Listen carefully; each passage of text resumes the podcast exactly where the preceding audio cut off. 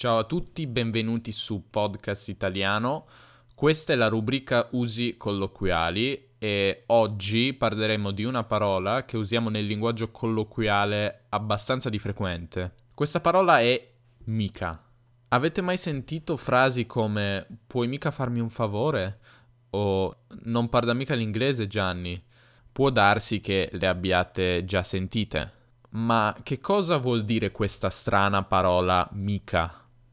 Mica viene definito dal dizionario Treccani come un avverbio di negazione, che ha la funzione di rafforzare la negazione della frase. Prendiamo come esempio la frase di prima.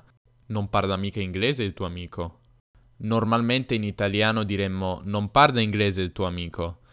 La funzione di mica è quella di rafforzare la negazione, un po' come lo fanno anche altre parole come affatto, non parla affatto inglese, assolutamente, non parla assolutamente inglese, per niente o per nulla, non parla per niente inglese, eccetera, eccetera, eccetera. Se per caso avete studiato il francese, saprete che nel francese scritto nel parlato non si usa quasi mai, si usa una doppia negazione, ne e pa. Eh, solitamente nel parlato si usa solo pa, che corrisponde al nostro mica, um, ma nello scritto c'è una doppia negazione. Il ne parle pas anglais, non parla mica inglese. La struttura è la stessa, ne corrisponde a non, mentre pa corrisponde a mica. Ma torniamo all'italiano perché questo è podcast italiano e non podcast français e vediamo come continua il dizionario Treccani. È tipico dell'uso parlato e informale ed è quindi sconsigliabile nello scritto, dunque sconsiglia di usarlo quando si scrive. Va benissimo usarlo quindi quando parliamo, ma è meglio evitarlo quando scriviamo con un linguaggio formale. Si può usare invece quando cerchiamo di essere ironici. Ma qual è l'origine di mica? Mica è la briciola. La briciola o le briciole è ciò che rimane quando mangiamo per esempio il pane. I resti di ciò che mangiamo, qualcosa di piccolissimo, minuscolo, che col suo significato praticamente annulla il verbo che affianca mica è qualcosa di insignificante, simile in un certo senso a, a, niente o per niente. Non mi piace per niente, non mi piace mica, eh, perché mica è simile a niente, qualcosa di piccolissimo. Per niente è più forte di mica, secondo me, eh, ma mica, secondo Treccani, è vagamente sprezzante, ha un significato sprezzante, perché compie un paragone con qualcosa che non ha valore, come la briciola che è così piccola e insignificante che non ha nessun valore. E a quanto pare è un uso antichissimo che si trova già in latino e che esisteva anche in francese con la parola mi. Oggi però il francese usa pa. Eh, rivediamo dunque la funzione di rafforzativo, quella forse principale, eh, di cui abbiamo già parlato. Carlo non lo sa mica il russo. Carlo non sa il russo. Non ho mica capito che cosa mi ha detto il tuo amico. Non l'ho mica fatto apposta. In tutte queste frasi si può anche fare un'inversione, dunque potrete sentire anche le seguenti versioni. Mica sei il russo, Carlo. Mica ho capito che cosa mi ha detto il tuo amico. Mica l'ho fatto apposta.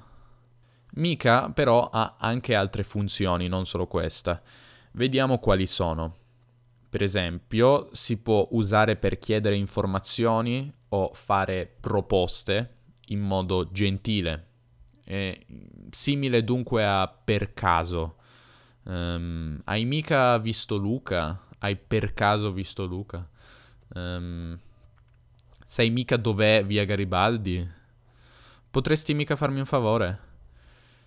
E anche questo uso è molto molto usato nell'italiano parlato. Vediamo un terzo uso, ovvero mica usato quando siamo sorpresi da qualcosa, oppure quando esprimiamo un, direi, un apprezzamento di qualcosa che ci piace e diciamo mica male, che corrisponde più o meno a non male. Dunque, mica male questa birra. Mica scemo tuo figlio. A dieci anni sa risolvere le equazioni di secondo grado. Facciamo un mini dialogo. Quanto costa quest'auto? 80.000 euro. Mica poco. In tutti questi casi potremmo anche aggiungere non è prima di mica, quindi non è mica male, non è mica scemo, non è mica poco. E ora vediamo l'ultimo uso che ho individuato, ovvero mica nelle domande retoriche. Come mai sei già a casa? Non avrai mica saltato scuola anche oggi? Mica hai paura del buio? Sei grande ormai. Che fai dietro la porta? Non starai mica origliando? Anche qui ci sono due possibilità. Non più verbo più mica, non hai mica paura del buio, oppure verbo più mica. Mica hai paura del buio, non hai mica paura del buio, mica hai paura del buio. Entrambe sono possibili. Questi sono tutti gli usi di mica che ho individuato. Come al solito li metterò tutti in un dialogo un po' assurdo, lo ammetto, eh, in cui i partecipanti dicono mica ogni due parole. Fa ridere, ma penso sia utile per ripassare i vari usi.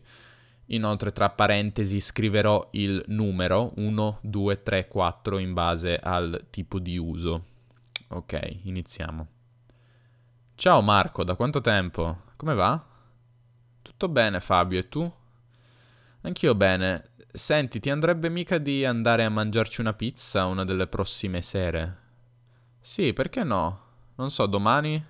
Domani ci sono. No, aspetta, io non posso mica domani. Esco da lavoro tardi.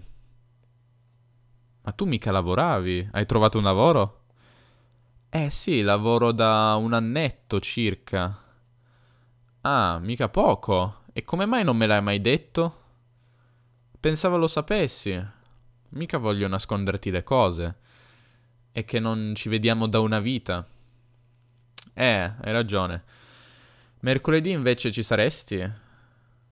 Mercoledì sì. Porto anche Laura allora. E chi è Laura? Mica avrai pure una ragazza? Eh sì, non te l'ho mica detto.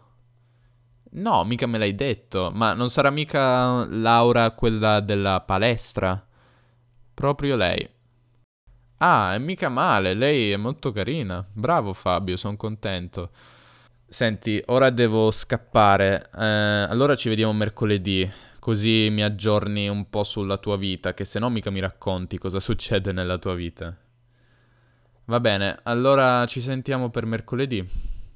Un'ultima cosa, sei mica andato alla pizzeria di Via Verdi?